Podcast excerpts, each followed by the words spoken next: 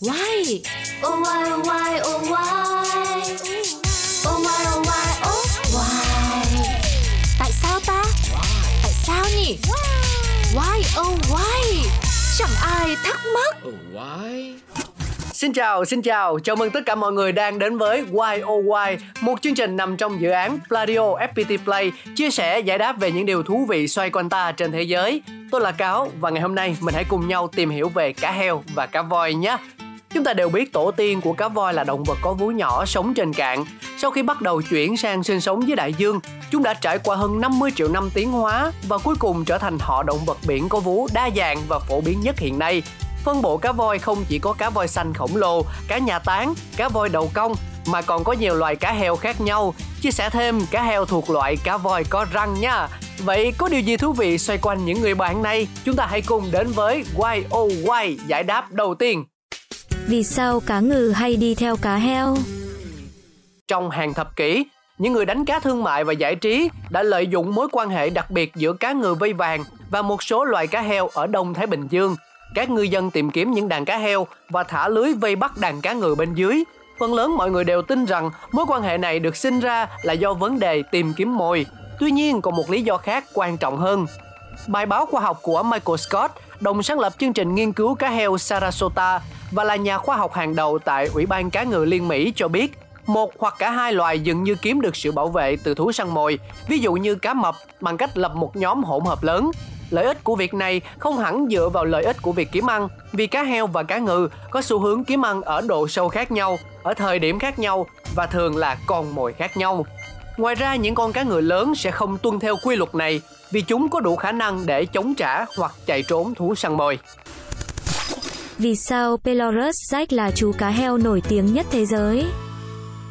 New Zealand trở thành quốc gia đầu tiên trên thế giới cấp quyền bảo vệ hợp pháp cho một sinh vật biển, và chú cá heo Pelorus Jack từng dẫn đường tàu thuyền qua eo biển New Zealand trong 24 năm, là cá thể sinh vật biển đầu tiên được luật pháp bảo vệ và được vinh danh. Năm 1888, một con tàu buôn đang đến gần French Pass, eo biển nổi tiếng nguy hiểm nằm giữa đảo D'Urville và đảo Nam, trên tuyến đường đi lại giữa Wellington và Nelson, thì nhìn thấy con cá heo nhấp nhô lên xuống trước tàu. Họ từng muốn giết nó, nhưng vợ của thuyền trưởng đã ngăn cản. Chú cá heo sau đó đã hướng dẫn con tàu qua con kênh hẹp, dẫn đường cho con tàu giữa vùng nước xoáy và vượt qua French Pass một cách an toàn. Các thủy thủ đặc biệt dành cho chú cá heo là Pelorus Jack. Nó dài khoảng 4 mét với các đường kẻ bóng mờ màu xám và cái đầu tròn màu trắng. Giới tính của chú được xác định là con đực dựa trên kích thước của động vật có vú. Trong nhiều năm sau đó, Jack đã hướng dẫn hầu hết mọi con tàu đi qua French Pass thành công. Khu vực này rất nguy hiểm cho tàu bè, nhưng không có vụ đắm tàu nào xảy ra khi Jack có mặt. Pelorus Jack cực kỳ chính xác và dũng cảm khi nó rẽ sóng ngay trước những con tàu và dẫn đường cho họ. Sau một vài năm, các thủy thủ thậm chí sẽ không đi qua French Pass nếu Jack chưa tới dẫn đường.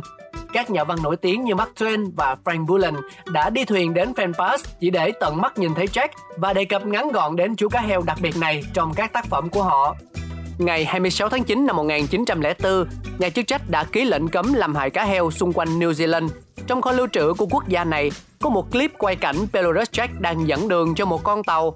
Nhiều người không thực sự tin vào câu chuyện về Jack, nhưng đoạn clip là bằng chứng hùng hồn chứng minh sự tồn tại của chú cá heo nổi tiếng.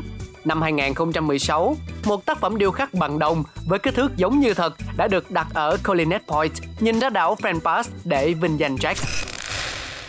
Vì sao phía trên đầu cá voi lại phun ra nước? Chùm tia nước này phụt ra từ một lỗ nhỏ, đôi khi là hai lỗ tùy từng giống, đó chính là lỗ mũi. Nó được gọi là lỗ thở trên đầu cá voi. Thực quản và khí quản của động vật có vú trên cạn ngày nay được kết nối với nhau. Vì vậy, nếu mũi của chúng ta bị tắc do cảm lạnh, chúng ta vẫn có thể sử dụng miệng để thở thay vì lỗ mũi. Ngoài thở thì mũi còn có chức năng ngửi. Thế nhưng các loại cá voi hiện đại lại khác. Những thay đổi về vị trí của lỗ mũi và những thay đổi mà chúng thực hiện để thích nghi với đời sống thủy sinh đã khiến cho khí quản và thực quản bị tách rời. Lỗ mũi nối với phổi và thực quản nối với hệ tiêu hóa. Vì vậy, mũi của chúng chỉ dùng để thở chứ không được dùng để ngửi. Lỗ mũi của các loài cá voi hiện đại nằm ở đỉnh đầu, thực sự giúp cho chúng sinh tồn hiệu quả hơn và an toàn hơn so với các lỗ ở phía trước miệng khi ở dưới đại dương. Thế nhưng ngay cả khi lỗ mũi nằm ở đỉnh đầu, làm thế nào mà các loài cá voi hiện đại có thể đảm bảo rằng chúng sẽ không bị nghẹt thở? Trên thực tế, dưới lỗ mũi của các loài cá voi có một nhóm cơ rất khỏe. Chúng có thể đóng hoàn toàn lỗ mũi khi lặn, tránh nguy cơ bị sặc nước.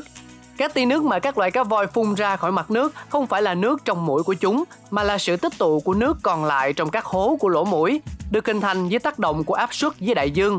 Điều này khiến cho nước không bị chảy vào lỗ mũi, cải thiện sự an toàn và hiệu quả của việc thở. Tuy nhiên, cột nước do quá trình hô hấp của cá voi từng mang đến cho chúng những mối nguy hiểm lớn. Ví dụ như trong thời đại săn bắt cá voi, các thủy thủ thường dựa vào những cột nước này để xác định vị trí của đàn cá. Vì sao cá voi hát? Theo nhà thần kinh học nhận thức Eduardo Mercado từ Đại học bang New York, cách giải thích truyền thống về việc cá voi hát là các con đực đang cưa cẩm con cái, và rằng những cô nàng ấy thực sự đã thích thú khi nghe được những bài hát ưng ý nên đáp trả lại. Tuy nhiên, có thêm một cách hiểu khác, đó là cá voi hát chỉ để giúp nó định vị môi trường mới. Trong nơi ở phức tạp dưới nước của chúng, việc biết những con khác ở đâu chỉ bằng cách dõng tai nghe có thể khiến cá voi gặp nhiều khó khăn. Thay vào đó, nó có thể tăng khả năng định vị bằng cách học theo những bài hát của chúng. Bằng việc so sánh âm thanh tới và những ký ức về âm thanh nguyên thủy, cá voi có thể đoán ra khoảng cách mà âm thanh đã đi qua. Tương tự, một người chơi bóng chày biết về kích cỡ quả bóng sẽ giúp anh ta đoán xem thời điểm và vị trí quả bóng sẽ rơi xuống. Tự trung lại, hiểu một cách đơn giản, cá voi hát là để truyền và nhận thông tin. Các âm thanh phát ra tạo nên một số kiểu giai điệu, gồm tiếng thở dài, tiếng thét hay tiếng rên rỉ.